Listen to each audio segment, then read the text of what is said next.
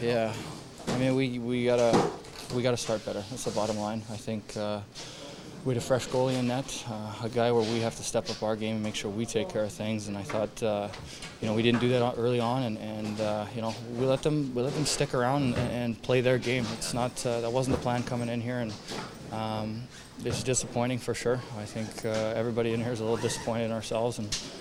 Um, it'll be a good day off tomorrow and uh, reset and then make sure we're ready to go to Winnipeg. It's tough for LB though. I mean, he, played so good in the last game he played, and then last year he played so good, and then tonight.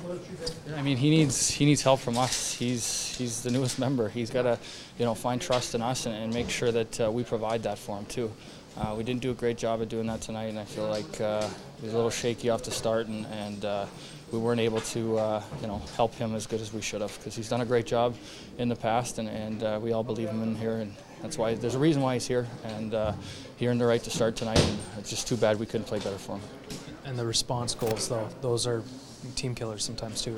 Yeah, for sure. That's those are momentum killers. Uh, they did they did a great job. I mean, they did their plan.